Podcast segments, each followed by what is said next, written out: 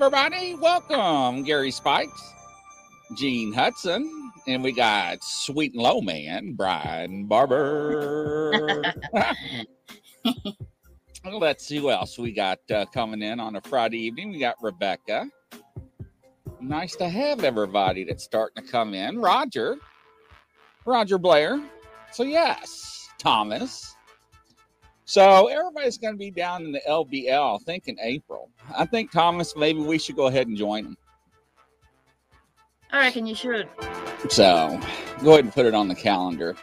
Hello, Melinda Williams. I was just thinking about you once again, especially with, turn up my mic a little bit, especially with your forensic sketches on the Crystal Roger cases. The third person got arrested today. And which is ironic is my former, my former police department arrested him. He was in another state. I was like, wow. So, yeah, it's very interesting. Hello, Judy Greenfield. Welcome, everybody. Did he leave the state? Like they said, he was expedited. So I'm gathering he was in another state. Yeah, he was. He was in another state, all right. So... When I saw who arrested him, I was like, ooh, there are so many new officers. I don't know them anymore. So, but yeah.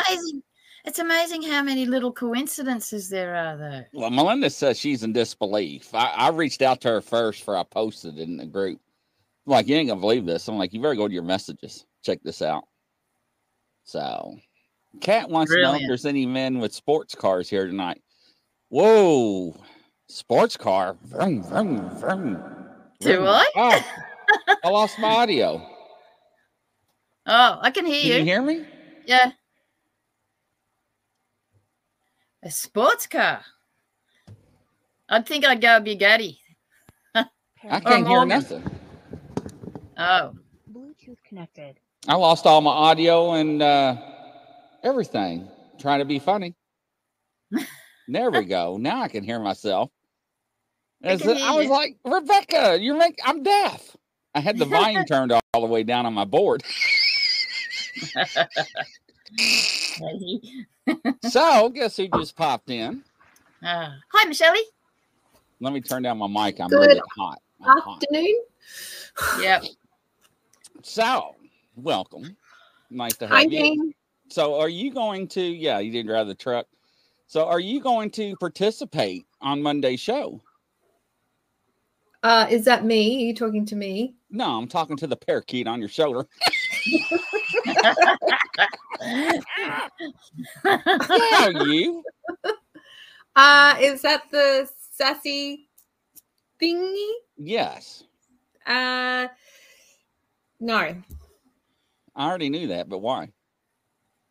I didn't ask, so I'm asking. I can't say. No, what you'd rather say is I'd rather not tell.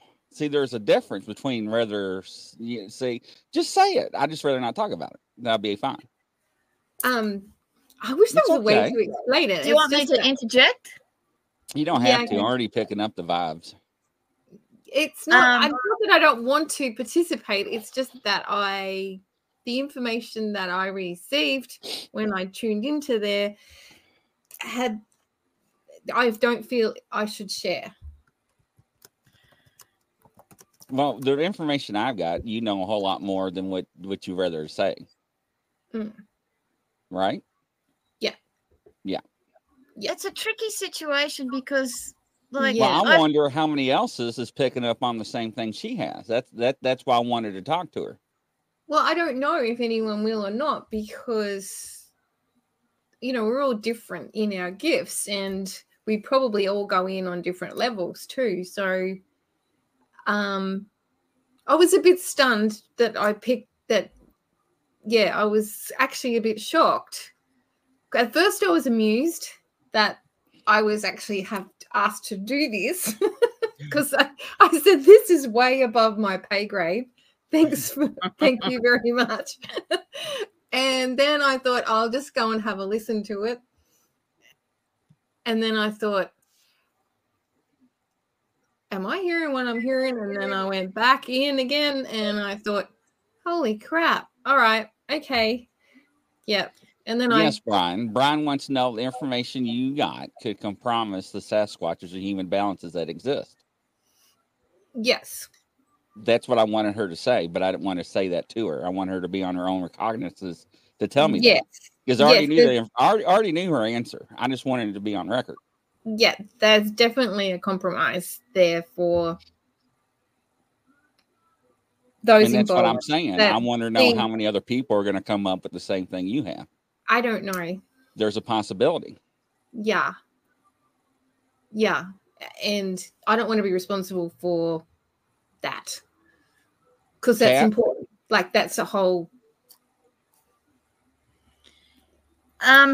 thing. There's a whole thing going on there. Yep. Can I interject and kind of... Yeah, that's why I said cat. Ethically, yeah. You know, you have the issue of progression in the future for science and humanity and all sorts of things like that. So you have a research side of things. But then if you go openly about it all and it all comes out, then I find it detrimental. That's all I'll say. There's also a possibility that there's another element at play as well involved. And, yeah, I'm worried about their safety also. So, yeah, that's... And the other thing is... I'll try and do it a different way. And Rebecca, I do deal with animals, but I don't consider that same type of work. We're talking we're talking interdimensional beings here, and that's different to the work I do with animals on the planet for the planet. So, yeah, to answer that. So do you have any problems, Kat?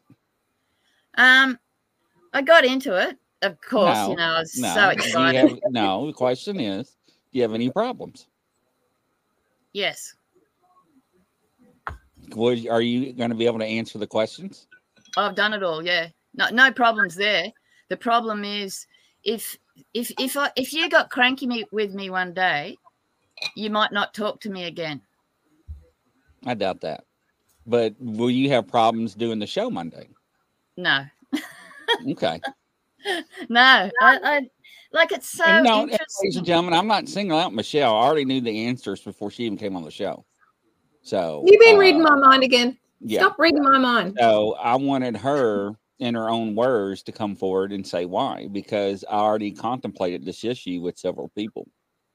So just like when you read somebody and you know that something bad's going to happen, or they're not in very good health, and they may have a chance to be too close to the veil. You're not going to tell a person you're going to die in within a week. Okay. I mean, it's uncouth and it's not professional, right? Some things you see, you will not speak of. And I hate to say that, but I'll speak on behalf of everybody with abilities on that part. And I can, and I will. And the ones that do it are not professional and don't need to be in the field at all. Hello, Mark. We'll be right with you. And be in the field at all, because we actually have a case where somebody told somebody's kid was going to die. And one of their children already passed, I think, a year or two prior. And we have somebody that's actually working with the family right now, trying to change the family's mind and perspective, because now they're at the far end of the spectrum of terrorizing, being not able to sleep at night to watch over this child. So it goes in a whole nother realm. But you know, people don't think about questions, right? And when those questions were formed for the people with abilities, I already knew the consequences going in, because I knew some people probably would or would not come back and say, I know what they are, but I don't think humanity is ready for me to speak it on my behalf. So it's no big deal. It's tricky, like, because some of it is fairly okay, you know, and I don't see any harm. But the other things I can't, you know, because if I don't want to be blocked from communication, you know, yeah, like that I don't think will happen. One is a lot of things that people that are having probably ethical concerns or moral concerns, let's call them moral. Moral reality is they don't want to be a chain in the event something does come and they take the information around with it. But the information's already out there. So these questions already been asked and answered, but they all been theories. So now what we're doing is we're taking your all's abilities and what you all get and testing those theories to see if any of those theories are accurate or truthful in some form or fashion. So Brian Barber, I can basically transcribe Ron Sierra's sounds. Can be frightening depending on what was said. Well, not only that, we also have a list of questions, Brian Barber, remember, that went to the panel. So I already saw these unfolding before the panel even got the questions. Kat just got hers today, so. Yeah, I'm a bit spun, actually. They were there all week. You know, and I'm getting messages like, Kat doesn't have the questions. I'm like, oh, no, yes, she does. No, I didn't. I only just got them this morning because they were in the chat the whole time. yeah, I know, but I only saw the talkie one. I didn't see the Sierra. You didn't scroll farther up. No. I know. That's why I said when you comment, yes, I'm in. It's above that. Yeah. So, see, I was so, yeah. Anyway. I know. But I was so excited. I've been excited all week. You know, like I can't wait. But then this morning. Because I did a whole. Let's go ahead and bring Mark in. Mark, we got you. You're live now. Go ahead, Mark. Oh, hello, hi, everyone. Mark. This is Mark from California. Welcome aboard. So it's 6:15 there. Welcome, Mark. Nice to have you. So, ladies and gentlemen, he's having problems with his camera, but we're going to go live with the audio. Okay. Yeah. Hey, I do have a question. How is my volume setting at your end? Perfect. Pretty good on my end, yep. All right. Yes. Well, every time I try to click on anything, it cuts me out of the room, and I have to re-log in. So I guess it's going to be microphone only tonight. Not a problem. Okay. We got you. Yes. Would you like to introduce yourself, Mark? Yeah. So I'm in my mid-50s, live in California, and in 2019, I bought a subscription to YouTube so I could watch Karate Kid. And then I discovered Dutch Sense, who's an earthquake forecaster, and watched him. And then he put out how to forecast earthquakes. And so I got into it and right away had a few successes. I thought, well, this is actually rather easy. At that time it was. This year has not been an easy year for quakes or forecasting. And then I got involved with Earthquakes Down Under in Facebook group, which is a brilliant name because earthquakes are in fact underground. And it was started by a gentleman with the name David, and he lives in Australia. So it's really a great name.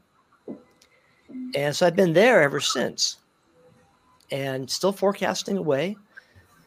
I've had a few big successes, along with a bunch of misses, but we're very much a new science as weather people were, you know, weather forecasters.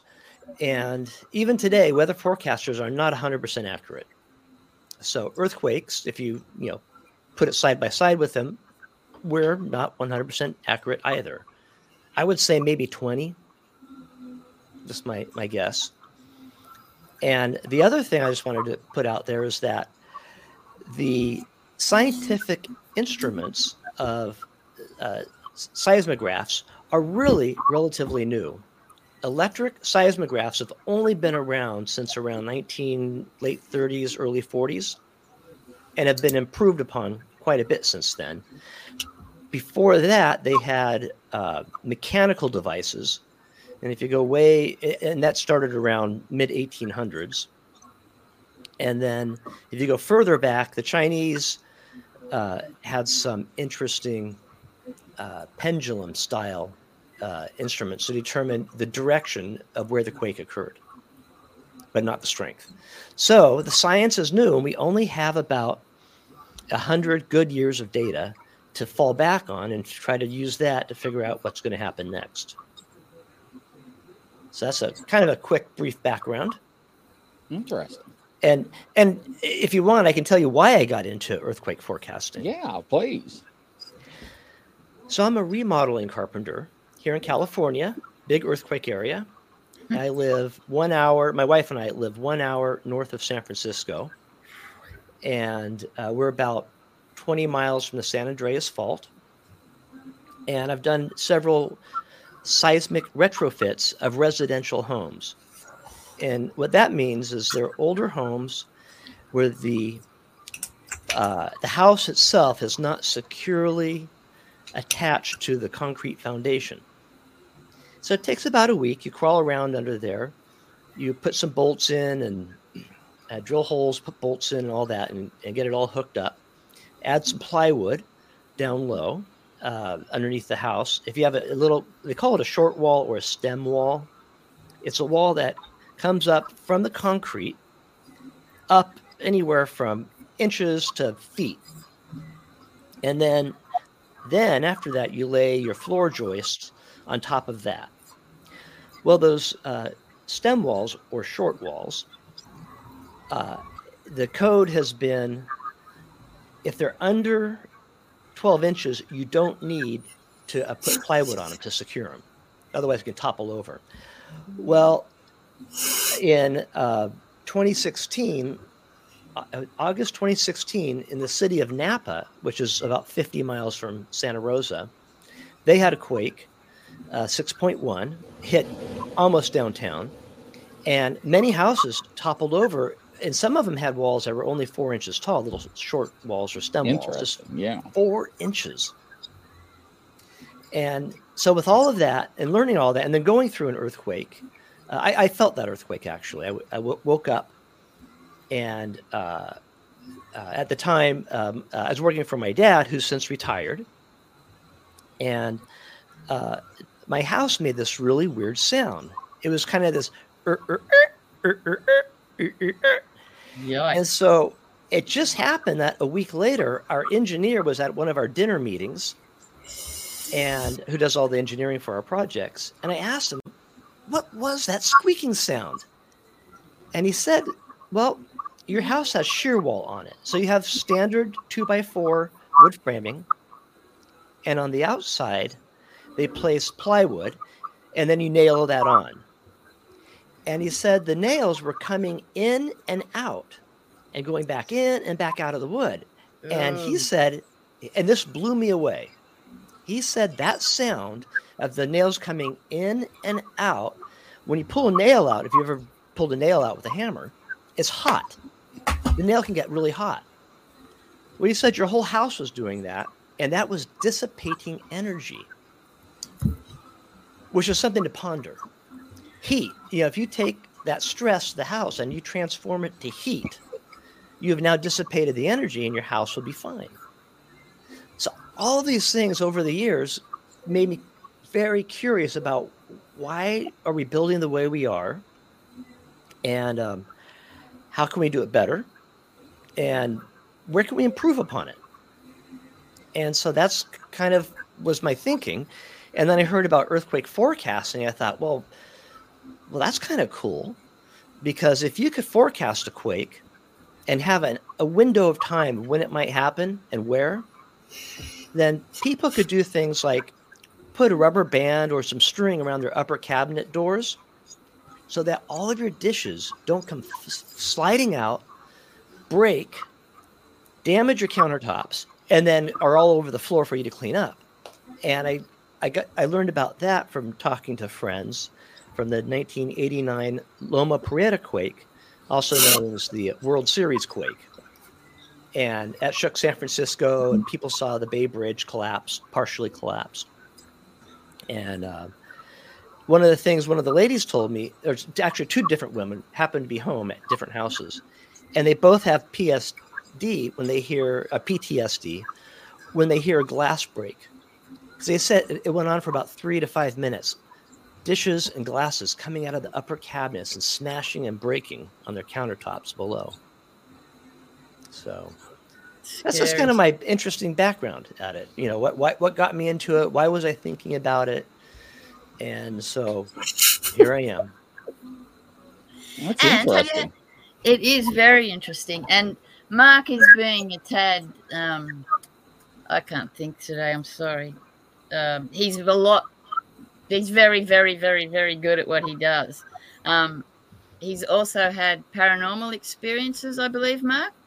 Yeah, I studied with a spiritual teacher, kind of a Tibetan Buddhist, crazy wisdom, Mahayana a sect, which is the more liberal side of it. And they weren't really strict. Like I forget the name of the other side of the teaching. So we were Mahayana. And he was a great telepath. And we had both, what were the two types? Emotional telepathy, which is where you get a feeling of something good or bad or something like that. And then we've also had some technical telepathy. Not quite to this level, but technical telepathy is only can be done by a few thousand people on the planet. And that's where you're able to perhaps think of somebody and think of a phone number, and they'll know to go dial that phone number right then. And it's really draining on our little human brains. I can imagine. Yeah. And he taught me a lot of great stuff. And sorry. Oh, that was it. And I've had attacks by ghosts. I've been in a few demon fights, I guess you call it a demon. And they weren't attacking me. I was defending other people. And when you don't, if you're not 100% successful, you're usually exhausted for months afterwards. Yeah. One of our people on the shows lives in Japan, and she speaks all the time of all these things going on. Entity-wise, but my understanding, there's 3 belts that cross in Japan on the earthquake. I'm saying the wrong terminology, sorry. Yeah, no, belts, yeah, energy belts. Yeah. Yep. Energy lines, ley lines or stuff like that. Yeah, so Japan's in like a full-on 3-way crisscross on one of the major nodes, do you call them? You could call it a node. There are 3 fault lines that run through Japan. Fault lines. That's what I was after. Oh, sorry. Okay. Because I always wondered was because she has so much action over there. Is that why they have so much of the entity business going on all the time? Oh, that's interesting. I've never thought of it that way. Because of it, all the energy and. You know, different openings and closings and all the shaky and all of that. I've heard where there are major crosses like that, that there's a lot of action as far as upstairs and downstairs goes. Mm-hmm. But there's a question there for you, I think. I can only see some of them. From Anthony Lewis? Yeah. The one before? Yeah. Oh, you can't see it. Wondering, come across a map that showed massive earthquakes that would cause USA to break into 2 parts, where Pacific and Atlantic Ocean will meet in the middle of the U.S. What's your thoughts? Yeah, it's very possible. The Earth has drastically changed over the many billions of years we've been here, or Earth has been here. And I fully expect that it's not going to look anything the same in hundreds of millions of years from now. It's just going to slowly move along and crush into each other, plate versus plate. Sometimes they'll crumble, sometimes they'll push up and create a new mountain range. And then sometimes you have subductions where one plate goes underneath the other, and then you have a whole flurry of volcanic activity on the plate on top. The volcanoes, yeah, it's, you know, poof. There's two types of volcanoes. There's ones that poof, explode, and then the other one's blub, which is they ooze, yeah, blub, blub, blub. And there's a volcano in oh, what's it, PNG? That I forget the name of the country now, called Blub Blub Volcano. It's an actual volcano. Really? Yeah. Hawaii would be a blub volcano. It just oozes. Blub, blub. Mount St. Helens is the explode one. Yeah, that's the one that goes poof. Right, or puff. I'm sorry. Yeah, yeah. I just call it just puff. Like that. Puff and puff.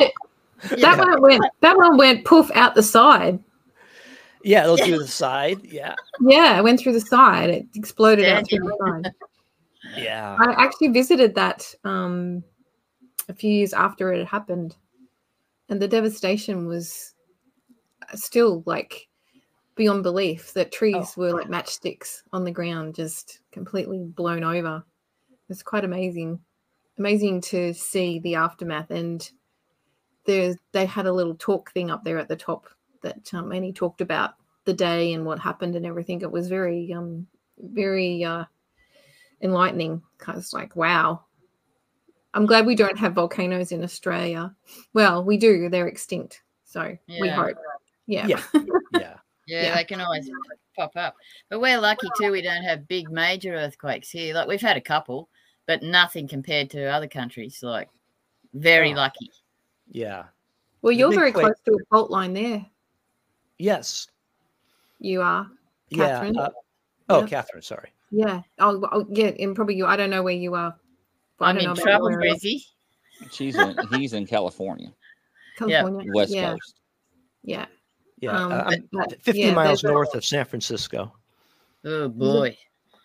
Fault line that comes up through past where you are, Kath. Up near Yarrowitch. No, just out at Rocky, just out where I used to be there in that cottage. That explains all our rumbly bumblies. It comes up from rumbly bumblies. We got a new word, ladies and gentlemen. Yeah. And rumbly bumblies. Yeah. Yeah. How's your house going? Are you rumbly blumbling?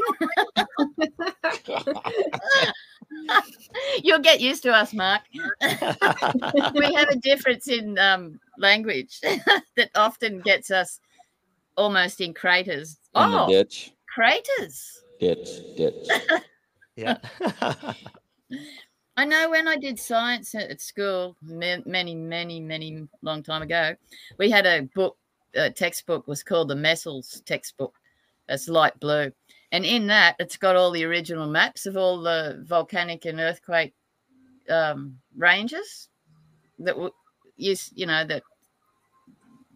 to have, we still have. But it's one of the only maps I've ever found that has it.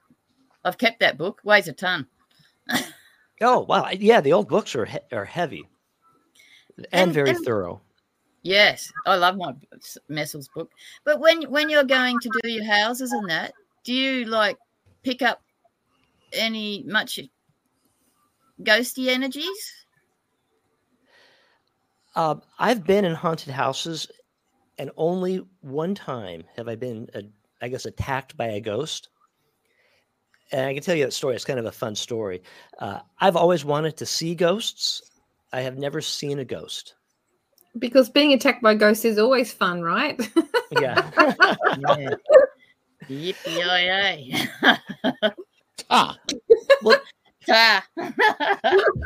I can tell you the story of when I was attacked by a ghost. It's kind of interesting. Well, they got it was right near the Russian River, which is near where I live.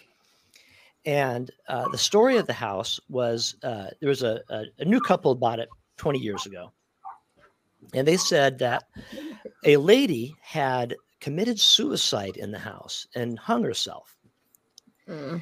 And that every so often they would have parties. They liked to have parties at their house. They were both nurses, and people would say, who's the lady at the end of the hallway in the pink nightgown? People would see, I know. The house was packed, music going, and they would see the ghost.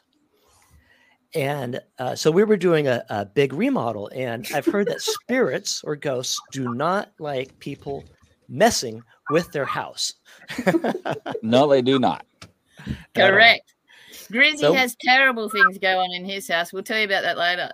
Okay. So what happened with me was we did the full demo, ripped it apart, put it all back together, made it really beautiful. And the couple, they were heavy set people, and they wanted this extra large tub. But it wasn't porcelain. It was made of plastic.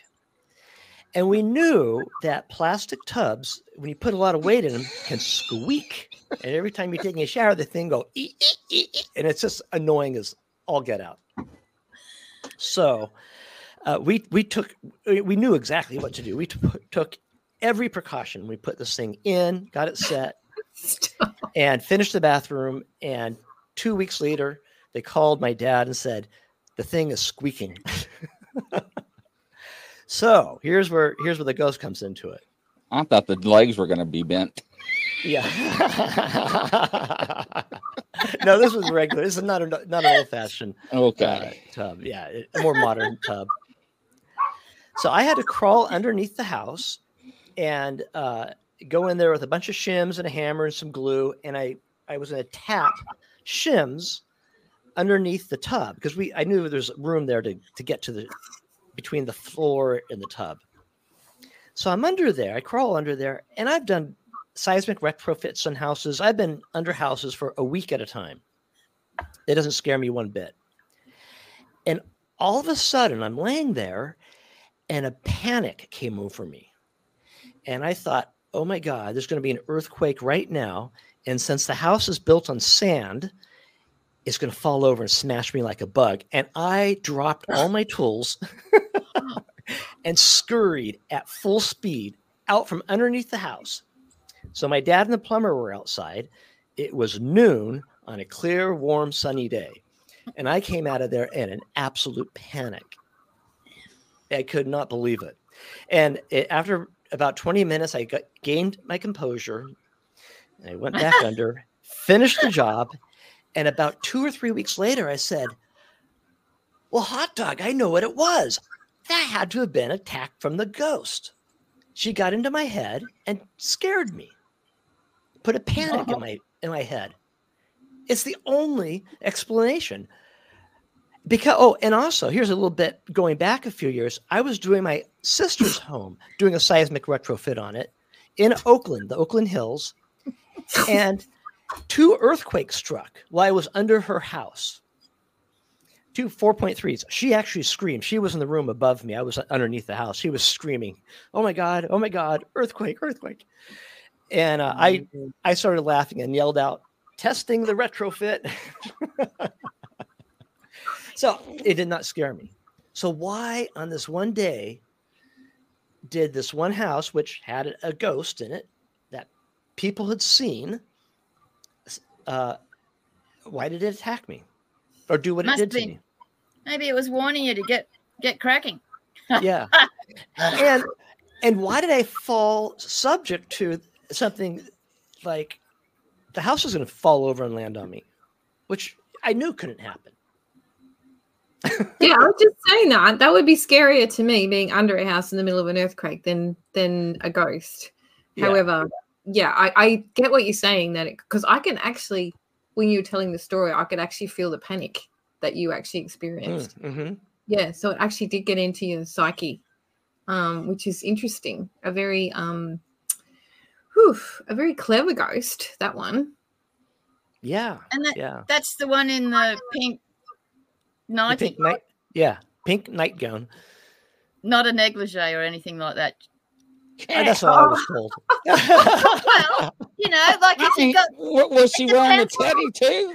Well, it depends what's coming for you, doesn't it? You know? Who's trying to put us in the ditch again? No. There's a question for you. Do ghosts wear high heels? Depends on who's... Never mind. If they want to, they can.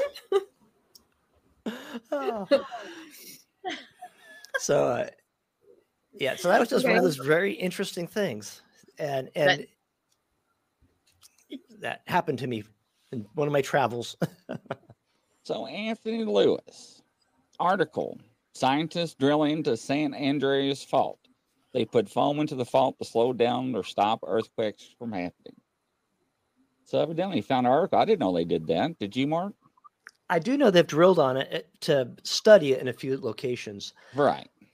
There isn't enough foam or enough concrete on the entire planet to stop the fault. It cracks, you know, granite in half by hundreds of feet in size as it slowly inches along. Well, the thing is, what would you if you start playing with that there, it's got to pop out somewhere else. So you're actually only transferring the energy. You're not actually slowing the energy down. You're actually just transferring it somewhere else. That's the law of physics. So you're correct. So the population of the world, I forgot what the totality of the numbers are, but they're so massive, it's causing the Earth to wobble on its axis. And that's been proven scientifically. That's what they're saying. Yeah. So absolutely. Also when China built that dam, somebody has to Google it, the biggest dam in the world. Yes. It also caused attributes of the Earth to change because the amount of water that it withheld, and it was just, I was just like, are you serious? Yeah. So it was very fascinating to hear scientists talk about stuff like that. So when Mark speaks to stuff like this, I can see it. 3 or 4 years ago, I had to take my car to the mechanic, as you do, and the mechanics were right on the ball on this one, and apparently they had to change all the GPS settings and everything because of that tilt. It mucked up all their equipment, all the computer equipment. Wow. What? Brian, do you know they revealed the Vicky hush-hush models are men? What the hell's a hush-hush model? Mark knows, he's laughing. I have no idea. Oh, my imagination is fully running. Same. Hush-hush. I'm not Googling that. I'm afraid to see what's going to happen. Oh, no, I bet not. Yeah, last time I Googled something, Mark, live. Oh, my Lord, I was embarrassed. I misspelled a word. They're not all men. There might be a couple in there, but they're not all men. But where did that comment come from? I don't know. People are trying to put us in the ditch. I'm telling you. All right. Ever since Mark talked about his ghost wearing a nightgown. See, it's much better. And he got me saying teddy cat. That's because we're teddies. Okay. We're not in the ditch. We're teddy bears, everybody. So you would think that with that type of, like, it's like a cricket ball, and if they don't keep polishing that and it gets dirt or mud on it, it's not going to spin correctly. It's not going to go true. So why wouldn't they? Cricket. The Poms do, and the Australians do, and the Indians do. Stingray, we're going to go together and we're going to play cricket, mate. Would you like to have a cup of tea? No, I'm just saying about the severe, like the ball. So why... Like big projects like that should actually be monitored to stop them unbalancing things. You would think so. Yeah. They should. We would be better off. They don't think ahead. No. Many smaller dams. Even New York City is sinking because of the weight of the skyscrapers. That is correct. Yeah. And Manhattan is set on, is it the Manhattan Rock? There's a rock that they anchor their skyscrapers too. Oh yes, I know what you're talking about. I think you may be right. I have to Google that. It's been so long. Yeah, some cities you can't build tall buildings. Like where I live in Santa Rosa, we live on the Santa Rosa Plain, or that's where the city is located, and it's 300 feet deep of alluvial soil that's dried out. It's basically an old marsh, and so you can't build a building here taller than 10 stories. And no one wants to go 300 feet through mush to get to the rock. There's rock underneath us, but no one wants to spend that type of money. And even in San Francisco, if you've heard of the Millennium Tower, the Leaning Tower of San Francisco. No, I have not. Oh, yeah. The Millennium Tower, they finished it about 10 years ago. And wow. They were just far enough away from the downtown skyscraper section of San Francisco, where all the buildings are anchored to the Frisco rock, where they were, and a lot of them are just, it's 20 feet down and you hit that rock. So the skyscrapers were easy to anchor.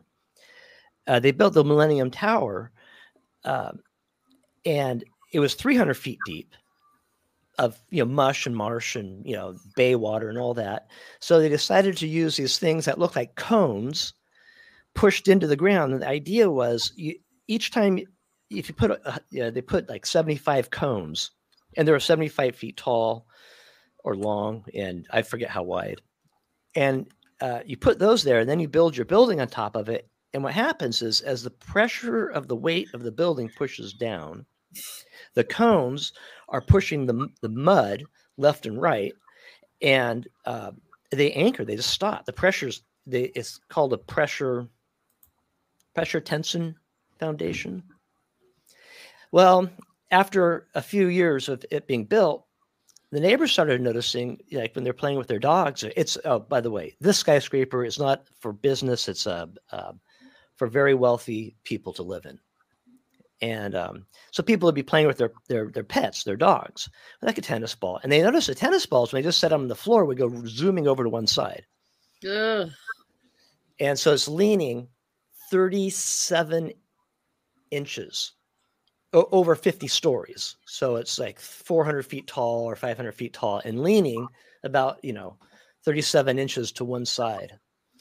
And the lawyers are making a killing off of this situation, making really good money because there's lawsuits being passed around like, party favors. Wow. We've got a bit of a shock, though. Big shock. I know. I'm keeping an eye on our mate down here. Don't worry, Mark. We're not laughing at anything you're saying. There's these they keep trying to get us into the ditch. We've got a building here in the town not far from me. It's a big shopping centre thing. You go in there and the whole building moves the whole time. But if I know this sounds terrible, all the pipes in that leak, never, Rebecca. All the pipes leak. So if you park your car underneath a specific pipe and you would like a new windscreen or a new Juco on your car, you just park the car underneath the pipe. You run upstairs after you've done your shopping and come back and find your car wrecked. And within hours, you'll have a new windscreen. They do it all the time. It's just one of those things. Like you're talking about this building, that goes from side to side. That's like this building they've built. It's forever leaking. I don't know how they get any insurance on it. But I've had a new windscreen. I was very grateful for that. Wow. So in the parking lot, the structure shifts around and starts crumbling pieces of concrete? No, some little bits drop down every now and again if you watch it. Like, I hate going there. I don't park there anymore. Yeah, I would avoid that building, actually. Yeah, I was happy that I got the windscreen and then I didn't park there after that. But they've got these big pipes underneath, like that would be underneath the flooring of the shopping centre. And then they've got the car park underneath. Yeah. And then just lost my head then. It drops this white gunky stuff, Michelle. Oh. And then it's some sort of acid, and it just goes. Yep. it could be. Oh, I don't see. Oh, I'm sorry, Mark. You don't see the comments, and they're naughty. They're naughty comments. You're probably better off not seeing them. Oh, I see them rolling by, but. I can see him rolling by here. Oh, because I can't see him. Stingray is it got me rapping Stingray. Yeah, we should make we should start making jingles. Oh dear. Hang on. Delete.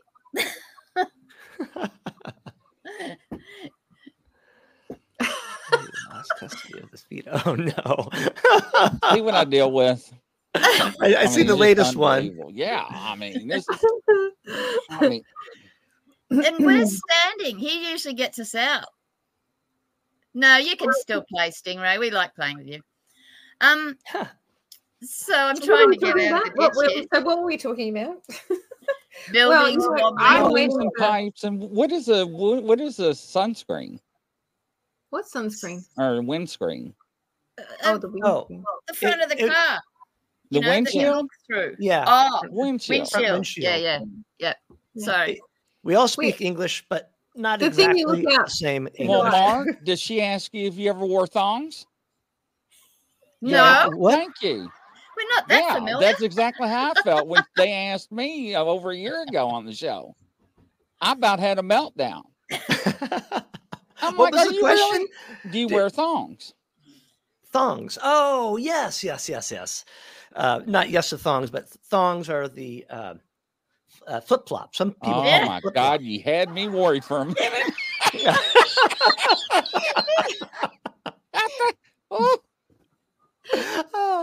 Well, in my neck of the woods, I did not expect that answer, ladies and gentlemen. I'm just saying.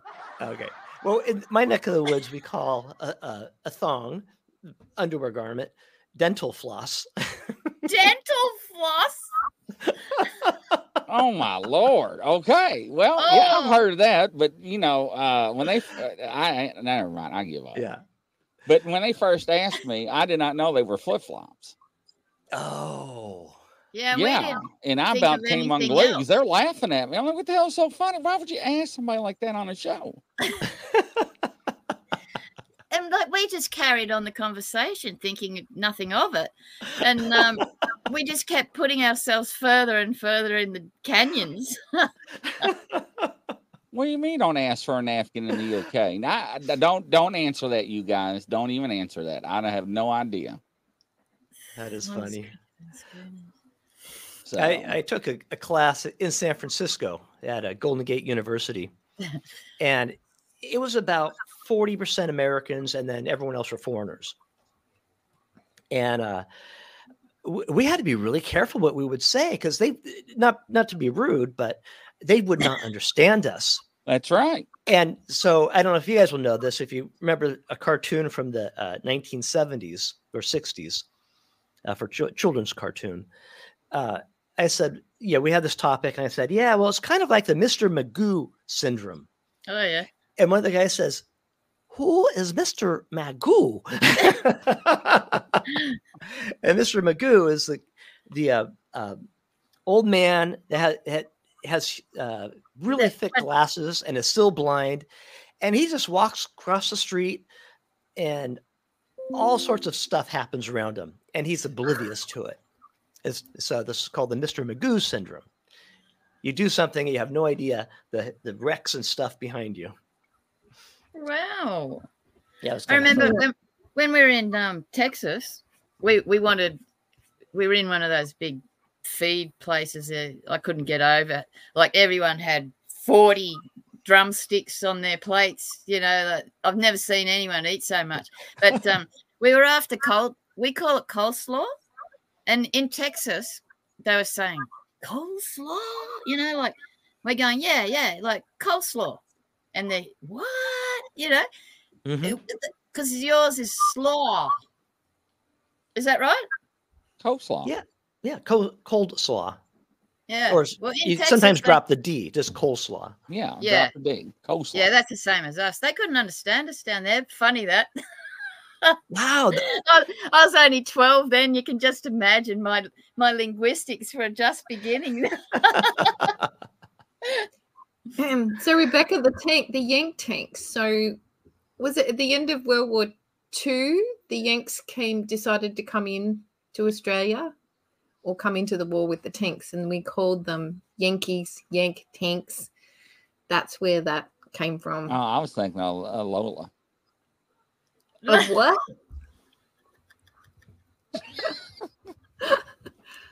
What? Which he gave us a proper definition of a tattoo. Yeah. That's the first thing come to my mind when somebody said yank tank. I can see her explaining that scientifically. I reckon she'd have trouble with that one. Poor Lola. She's been working hard on a new course. Yeah. Well, Americans are called, it's particularly around World War II and after, Yanks. Yeah, that's why I was pretty mean last week. I apologize, everybody. I shouldn't have said what I said. One of the things I said. I don't remember. Yeah, wherever there's a ta, which is gracias. Northern junk. It's not the name of northern junk. I've seen no evidence that your tanks are bigger than anyone else's. So, oh, junk.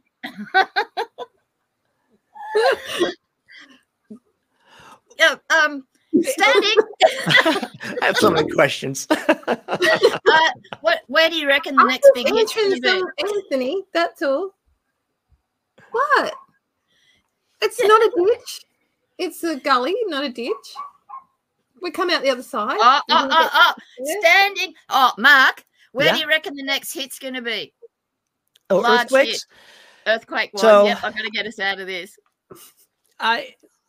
So I enjoy earthquake forecasting, the medium-sized ones. When I start seeing big stuff, I feel sad because, you know, it's I can see it coming in.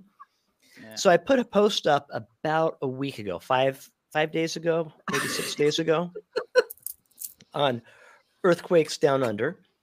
And it's because I see San Diego getting hit with a big quake sometime between, you know, let's say Monday, a few days back, and then as late as just after Christmas, maybe the 26th of December. Yeah. That was going to be my next question. Like what sort of time frame are you looking at once you decide that there's going to be a quake? Well, what we do is, like weathermen, people, is we look at incoming energy, you know, quakes that are, there's kind of a flow to quakes. They generally don't just randomly go north-south, north-south. They mostly kind of, you know, circle around the globe. And I've been watching northern Mexico, specifically the Baja California and the Pacific side. And what I've and that was a year ago. It led me to make a forecast because of this activity going on. I said, "Oh, there's going to be a big quake, and it's going to be within 100 miles of a town called Ensenada." And it came in at a 6.2, and was the largest quake Baja California has ever had. And there's other big quakes, other 6.0s were going off in the area, and people kept congratulating me. And I said, no, that's not the energy I'm looking for. I'm looking for different energy. And so I stuck to my guns, as they say. I stuck to my principles of science and said, it's not, those aren't ones I forecasted. I'm looking for this one. And it came in at 6.2. So we just had a quake 7 days ago on Hawaii, a 5.0. which normally would not catch my attention. And the reason why it caught my attention was I was looking at the, right there at the Mariana Trench, the Moab Island region.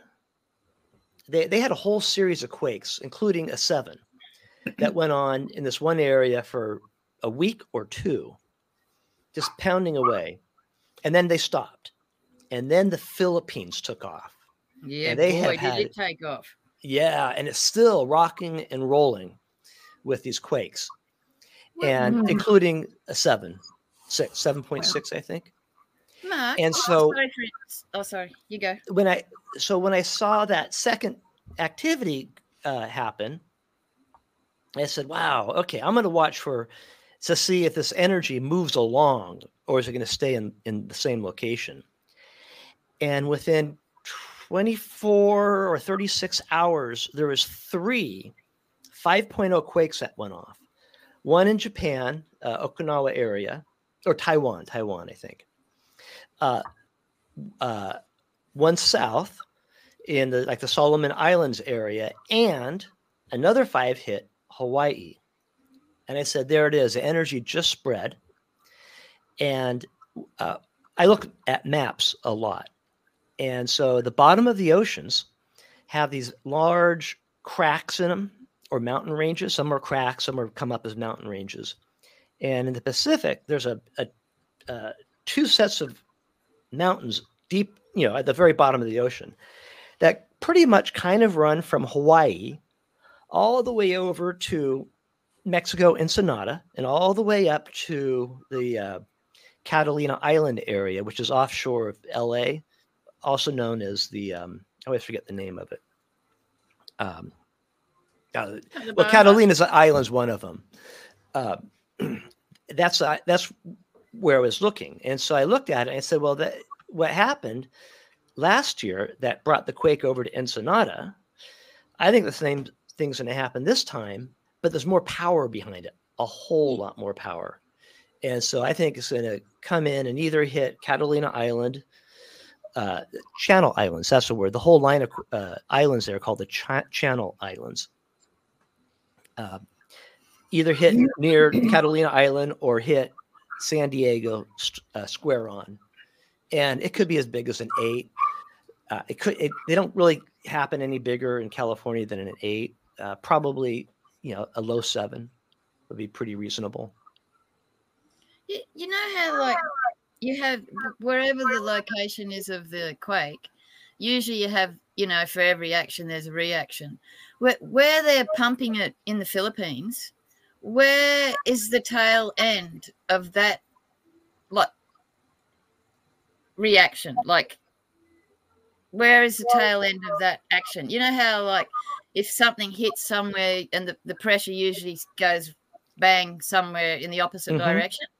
Would Mexico be the opposite to the Philippines, like the other the tail end? Actually, not. No, there's just so many big quakes near the Mariana Trench Islands. I think there were the Moab Islands, and then the Philippines. So we had these two hot spots go off, and so in that case, you get ripples like a rock hitting a calm lake. It spreads out in all directions. Normally, quakes are moving. And so the general flow would be from both areas where those quakes went off, the Moab and the Philippines, is they generally travel north towards Japan.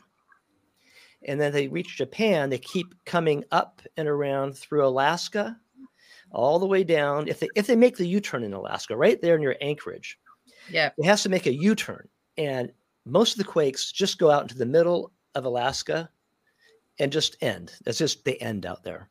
Oh, some of them will keep following the plate boundary and then head down the coast all the way down to this is where I differ with Dutch Sense. They come down, they end at the California-Mexican border, an area called the Salton Sea, which is just a lake. And that's, I think, they end there. Both directions. And then I also think there's quake energy that comes up from the Gulf of California heading upwards. And it also pretty much ends at the Salton Sea. And very rarely, occasionally, one will make it further north. And very occasionally, the energy coming southbound down the San Andreas Fault, which is also the... Okay. So Anthony Lewis has got a question. Do you think the atom smasher, aka collider, is the reason why we keep having these earthquakes? Yep. Can you guys see me? No, we still can't see you. It's really weird. Are you still there, Mark? Was that a yes? Was that a yes to that question? Oh, I'm sorry. No, the whole screen went black. The whole screen went black. Oh, sorry. I was asking, can you hear me? Yeah, we can hear you now. Okay, so it did die on us for a second, or lose transmission. It was fine here. I think it does, but I was interested in another question. Do you think the sun activity plays into earthquakes too?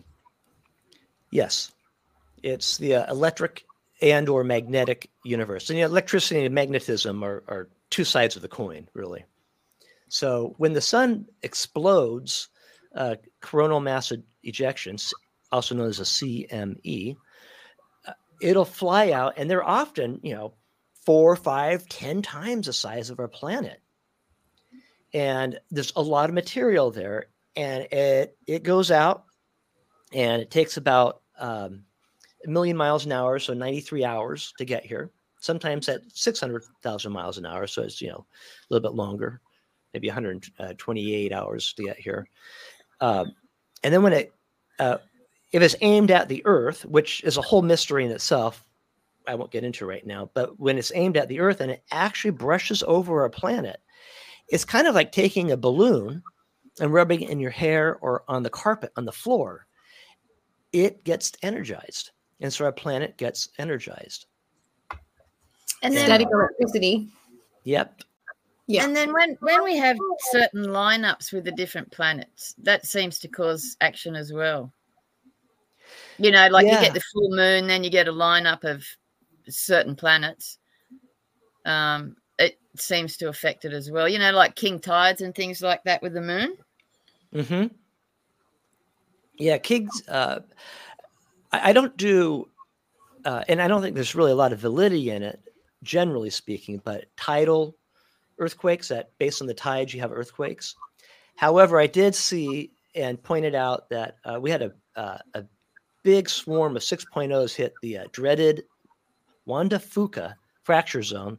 It's a kind of a little plate offshore. It kind of spans between Canada and all the way down here to Northern California.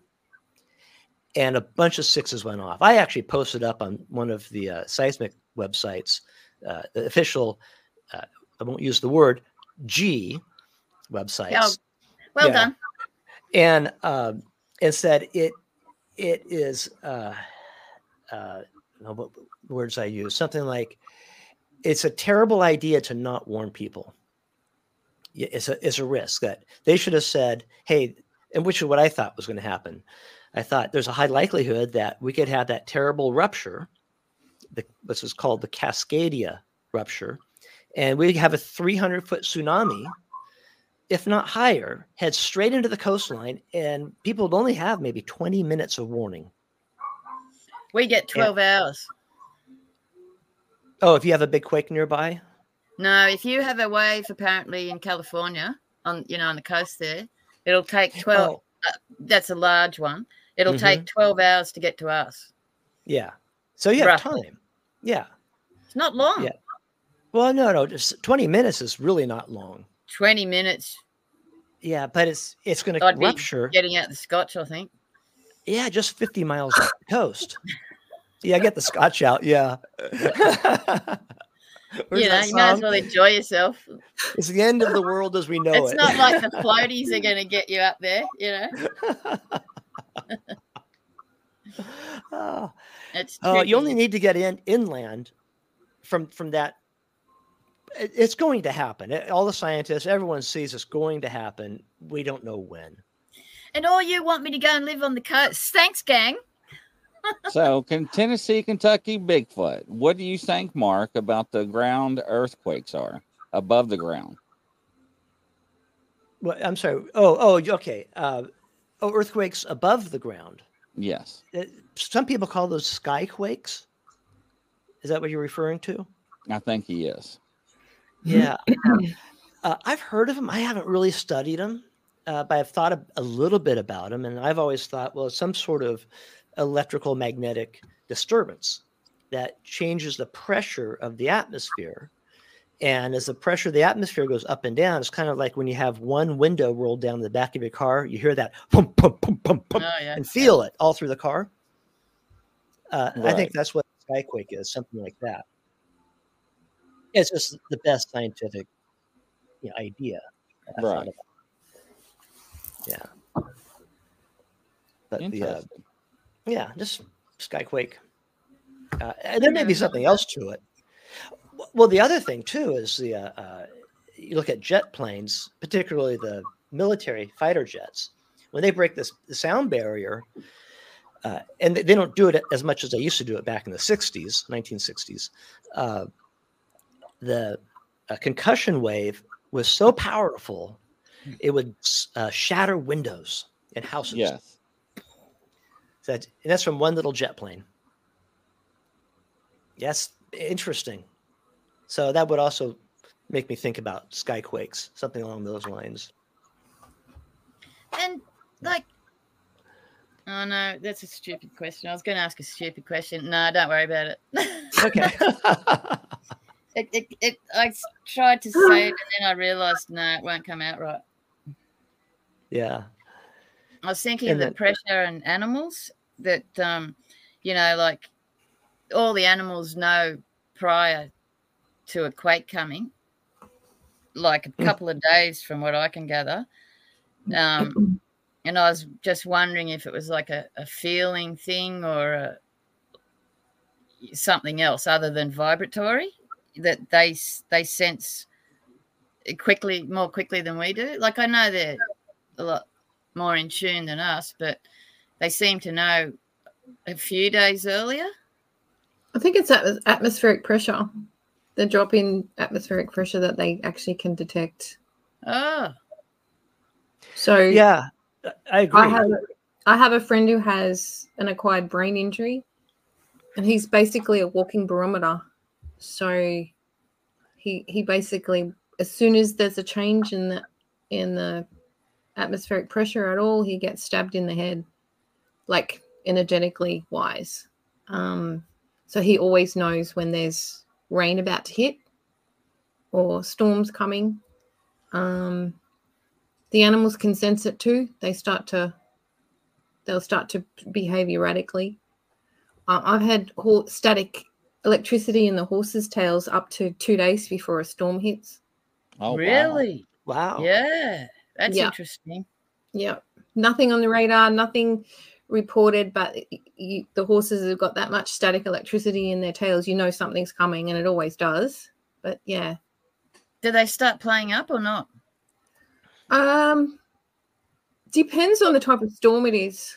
So if you've got one with a lot of electricity, a lot of wind, that type of thing, they can get pretty head up. Like last night we had a major storm about to hit us. I could feel it, but I wasn't sure because it was swirling. I wasn't sure. And my horse, I was still out feeding on the farm, and all of a sudden he stopped and he spun and he looked at me with big wide eyes, and I went, okay, I'm coming.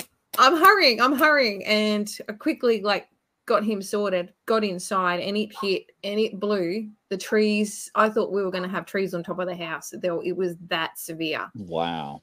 And there was no warning for that. But he knew. He instantly knew. His whole demeanor just changed. He went, holy crap, woman, hurry up. There's something coming. Yeah. Yeah. And then when you're going out and about and you're coming near a being kind of thing, how early do the dogs, for example, how like do they start kind of sensing it, you know, like 50 foot beforehand, or like a fair distance, or only when they get close to the beings?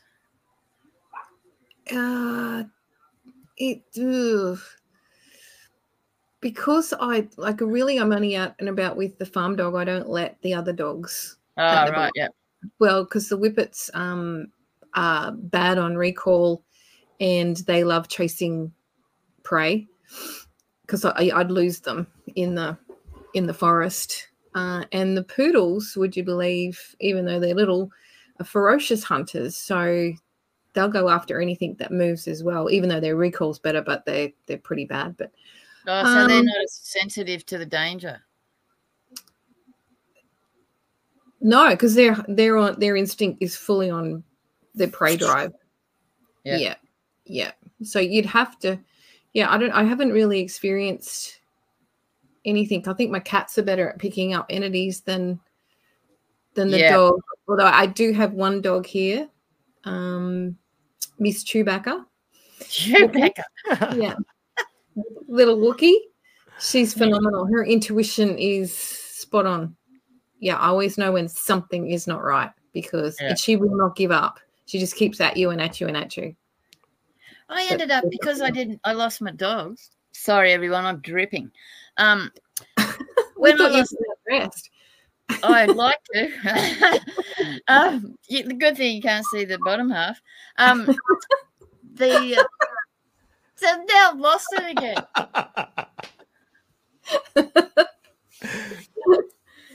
I forgot where I was then. No, you've thrown me off. Me? Oh, you did that. You did that. Don't blame me. I'll get in the naughty corner again. I'll get kicked out. That was funny. Yeah, so back to that atmospheric pressure, because that's just from what I have encountered and seen. So that's what my feelings on how they detect that. So Mark tends to agree. I know what I was going to say. Tends to agree on it, I think. For sure. When I lost my dogs, I ended up with a putty cat, and I say that kindly. I've never had a cat in my life before. And I had to teach her how to bark, because, you know, if you've got dogs and they're your warning system, and, you know, they sense stuff really well. She'll growl for me now. So I've got a verbal warning system instead of like the run around the house, you know, like a chookie. Now she'll growl. Like, grrr. Interesting. I know. Mark, what's your favorite earthquake book? Anthony Lewis is asking. Oh. I don't know. I've read and had the author sign it. He's the foremost expert in California regarding residential home construction and seismicity. So I've read that, but it's, you know, it's as dry as burnt toast. 2-day-old burnt toast, even drier. Like a manual. Yeah. But so that's actually the only one I've really read. I've read Ben Davison's of Suspicious Observers. I've read his book, and he talks about earthquakes. And that was actually the first website I went to do forecasting, was on Ben's site called Quake Watch. But there was no activity in it. It was boring. It was really boring. And Earthquakes Down Under is exciting. There's lots of people and information zooming by, so it's a lot more exciting. Interesting. Boy, there's some knowledge on that site. Grizzy, do you take the dogs out when you go out in the woods? No, I do not. I don't think I would either. Not in your woods. Too easy to lose them in the woods. And Mark, how does people find you or get a hold of you if they want to? Well, my full name is Mark Honig, H-O-N-I-G. And I'm on Facebook. And Honig's an unusual name. It's a German word. It means honey. Oh. So every so often you'll go in and you'll to a specialty grocery store, and you'll see Honig all over the honey jars. So that's kind of fun. So that's really the best place to catch me. And then, of course, on Earthquakes Down Under.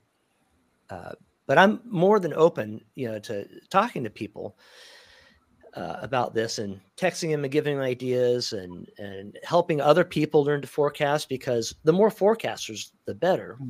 Right. And there's several types of forecasting. I follow the Dutch Sense format, and with just a very few modifications here and there, it's very workable, very doable. Oh, and here's one thing I didn't mention about my forecasting. So I look at the big picture and see, okay, there's energy here, and energy is going to go there, and kind of time out, you know, how long it will take roughly, based on if you have 2 quakes and you go, okay, it took 2 days to get that far, you kind of just duplicate that distance and you say, okay, so that'll be 4 more times. So in 8 days, it'll hit this area. That's just boring stuff. Oh, I don't think so. Well, what makes it interesting for me is I look at the maps very closely, and that's when I bring some intuition in on it. And I go, okay, so where is it going to hit? That's the key, the hardest thing. Where is it going to hit? And I've had some forecast successes as close as 17 miles from my epicenter. I'd say, okay, this is the center. We call it a center point. And then you draw a circle around it, the radius around it. And I'd say 100-mile radius is what most forecasters do. I try to keep it down to 50 miles. The really big ones, you have to expand it out a little bit. So I get really intuitive at that. Think about it. Sometimes I'll come back to it a day later and let my subconscious, think about it, so I don't have to. Yeah. No, it's so Mark and I met years ago, Grizzy. Poor Mark's been putting up with me for years asking these questions. I guess in the end he had to come on. I'm glad he did. And, me too. Thank you. Yeah. And just make sure anytime. As well, everybody check him out. And somebody says Earthquakes Down Under page is an awesome page. And they also want to know, do they use buoys about information about earthquakes as well for we all wrap up? Yes, buoys are used. Buoys. We don't know exactly what's happening. Every so often a buoy just goes off the rails. It's bouncing all over the place. And we look around and there's no earthquake.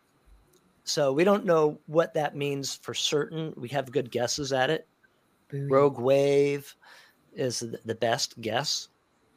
I do know that buoys get hit by ships all the time. And sometimes they don't even notice them. Yeah, half of them don't work. Yeah.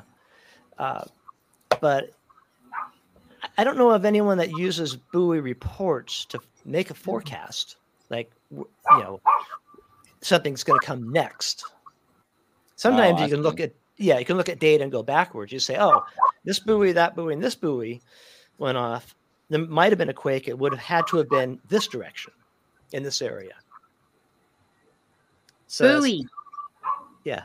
Buoy. We call them boys. Boys? Yeah, we call them boys.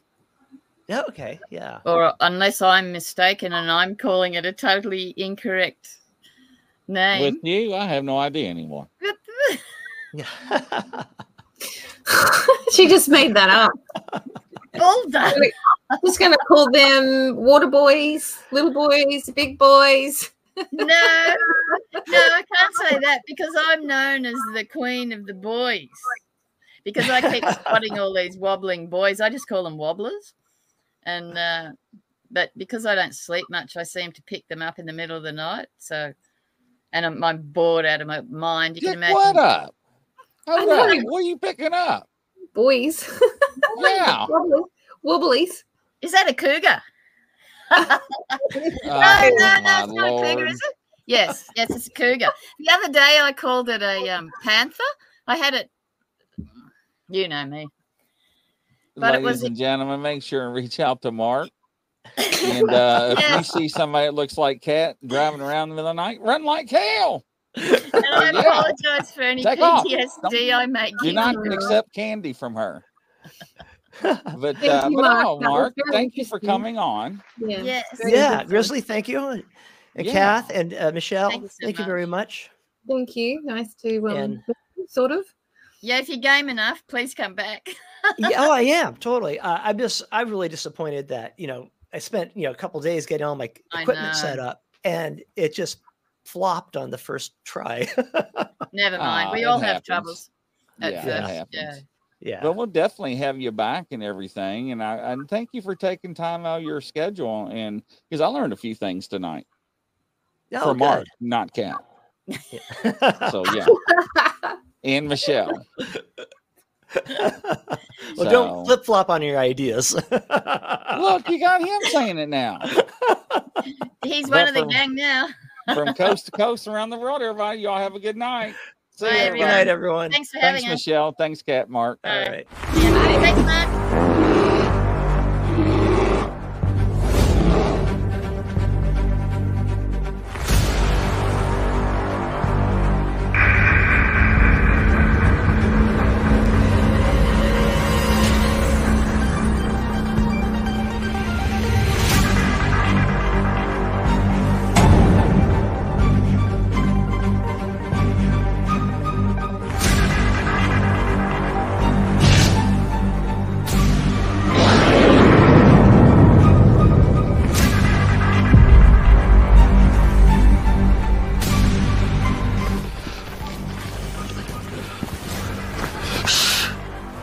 It's a grizzly.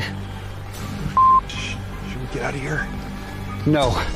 We're gonna watch and listen.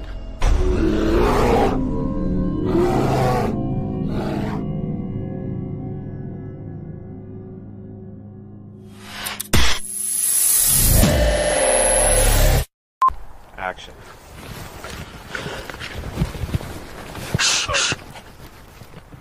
It's a grizzly. Oh, shit, should we run? No. Action.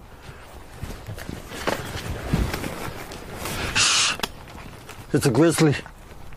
Oh, shit, should we run? Okay.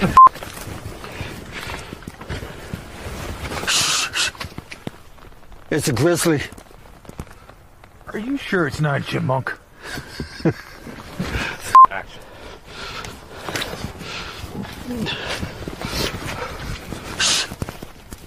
No, I'm out of here. Action.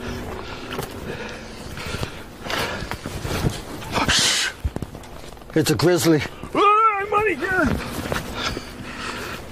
Huh. Maybe it is a chipmunk.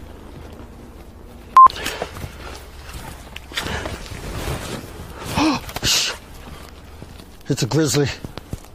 Oh, f***. Are we gonna die? I don't know. We're just gonna sit here and listen and watch. Let's get out of here, maybe. Paul!